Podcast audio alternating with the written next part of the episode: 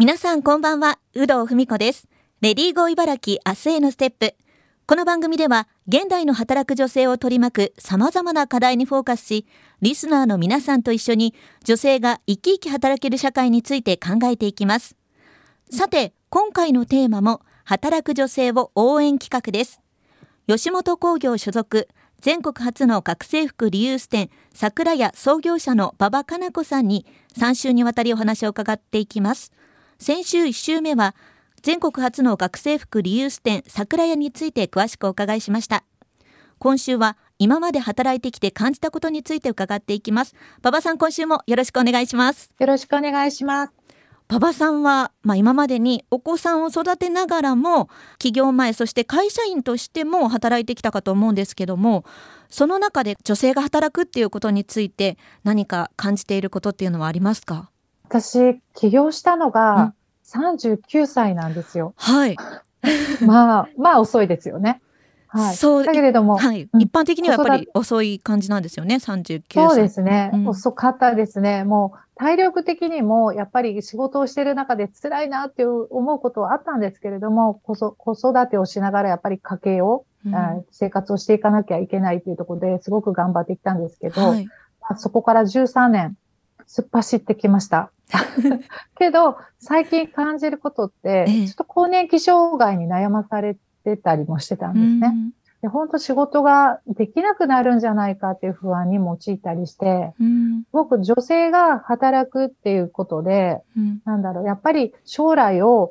見据えながらキャリアを作っていくっていうのはすごく大事なことだなっていうのを改めて感じました。うん実際に馬場さんもその起業に向けて資金を貯めるために働いてた時期なんかもあったんですよね。はい、ありました。あの、大学卒業したら損害保険の会社、はい。そして結婚して離婚して、その後は生活のためにということで、生命保険会社に入って働いてきました。はい。まあ、かなりこうバリバリ働いてたわけじゃないですかかなり。そうです。うん もう生命保険会社に入ってた時はやっぱり生活のためと起業をするための資金を作るために、もう朝から晩まで働くし、土日はやっぱりお客さんの、うん法人営業だったんで、い社長さんたちのこうお付き合いをしたりですね、うん本当にもう、なんだろう、お金のために一生懸命時間も費やして働いてました。うん。そのためになんか起業に向けてのこう勉強みたいなのはされたんですか？はい。あの、当然起業するためには、なんだろう、いろんな経営のことを知っとかないといけないけど、もう私自身がシングルマザーで3人の子育てしている中で、そういう経営の勉強に行くこともできないし、うん。まあ、そこで考えたのが、法人営業だったら、いろんな会社の社長さんたちに話が聞けて、はい。まあ、勉強になるんじゃないかなっていうところで、うんまあ、生命保険会社を選んでいったんですね。うんまあ、そこで働きながら企業資金を、えー貯めて、で、社長さんたちの話を聞いて、はい、勉強してきました。じゃあそれが本当に桜屋の創業につながっていくわけですね。社長さんたちに、うんあのー、まあ、営業している中で、こう経営の話とかしてもらって勉強にはなったことっていうのが、今の桜屋のうん。営業にも通じていることだなって思います。うん、今までその実際に働いてきて、まあね、桜屋を創業されてからでもこう一番辛かった経験だったりとか乗り越えた壁っていうのは何かありますか？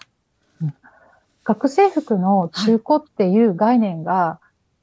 お母さんたちになかったんですね。うん。だから最初、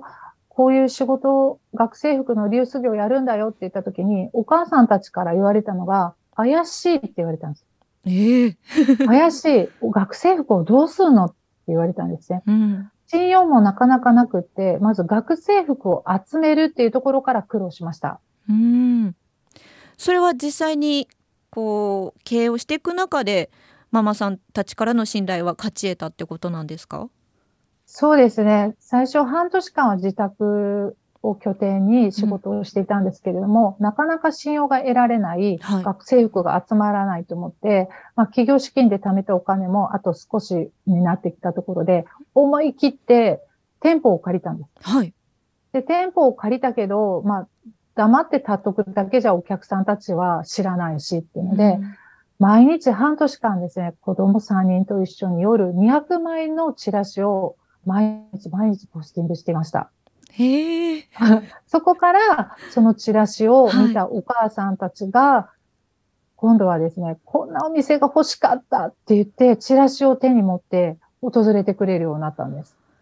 じゃあ、店舗を構えたことで信頼が得られたってことなんですね。そうなんですね。もしかしたらそこが一番大きかったのかなと思ってます。うん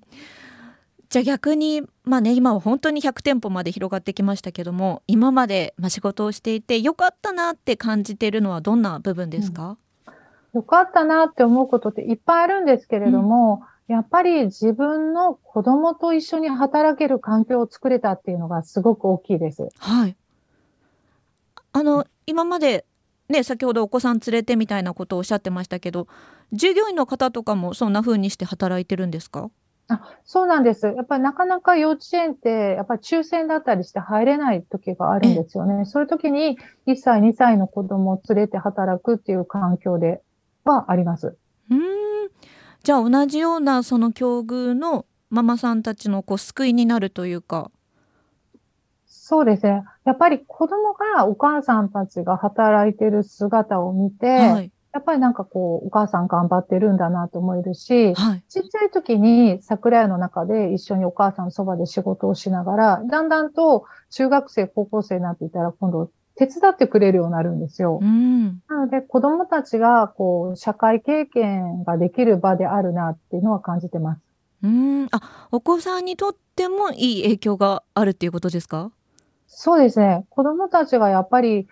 お母さんが接客している姿を見たりすると、はい、まあ、勉強になってるんだなっていうのを感じますね。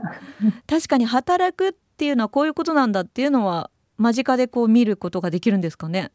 うん。あの、桜屋の仲間パートナーになりたいっていう声の中には、やっぱりこう、普通に会社勤めをされていて、普段子供たちを接する時間がないだっていう声があって、もう子供たちってやっぱりいつか親元をこう離れて巣立っていく時があるじゃないですか。うん、やっぱそこを考えると、あと何年だって思うと、仕事も大事だけど、子育てもちゃんとやりたいっていう悩んで、桜屋のこうパートナーになりたいって相談来ることが多いんですよね。うんまあ、そういうところを考えると、やっぱりお母さんの仕事をそばで見ながら子供と一緒に過ごせる時間っていうのは、すごくいいことだなっていうのは感じてます。まあ、そして先ほど働くパパさんもいるとねあのお話をお伺いしましたけども桜屋のパートナーさんってね働くママさんが多いというお話でしたが、まあ、本当に女性が多い職場かなと思うんですけども馬場さんなりのこう人間関係を円滑にするなんかコツなんかはありますか？私自身が、あの、人間関係が、こう、うまく取ることが、こう、得意ではないので、そうなんです、ね、だから起業したんだなと思うんですよ。はい、だけれども、やっぱりこれは仕事として捉えると、やっぱり地域で困った問題とかお母さんたちの話を聞いてっていうことができるんですよね。うん、はい。なので、そこを仕事と捉えて、なんかこう、お母さんたちとコミュニケーションを取れるっていうのは、ある、ありかもしれません。うん。あとは何かこう伝え方を工夫するとかあるんですか？あ伝え方っていうのが、例えば、あ私が最近、あの、自分自身に言い聞かせてるのは、あの、幼稚園の子でもわかるような説明でお話しするということを心がけています。それは具体的には？なかなかこう、かっこいい言葉とか難しい言葉で言っても、相手に、あ、伝わってないっていうことも多くあったり、逆に私もそういうふうに言われてるともうちんぷんかんぷんだったりするんですよ。うん、で、例えばその相手がイメージしやすいってことが一番大事だと思ってて、はい、イメージしやすいっていうのは、やっぱり幼稚園の子でもわかるような説明っていうのが大事なんだなって思ってて、はい。そこを努めてますね。わかりやすい表現で伝えるっていうことですね。今週は桜屋創業者の馬場かな子さんに今まで働いてきて感じたことについてお伺いしました。来週は女性が働きやすい会社社会について伺っていきます。馬場さん今週もありがとうございました。ありがとうございました。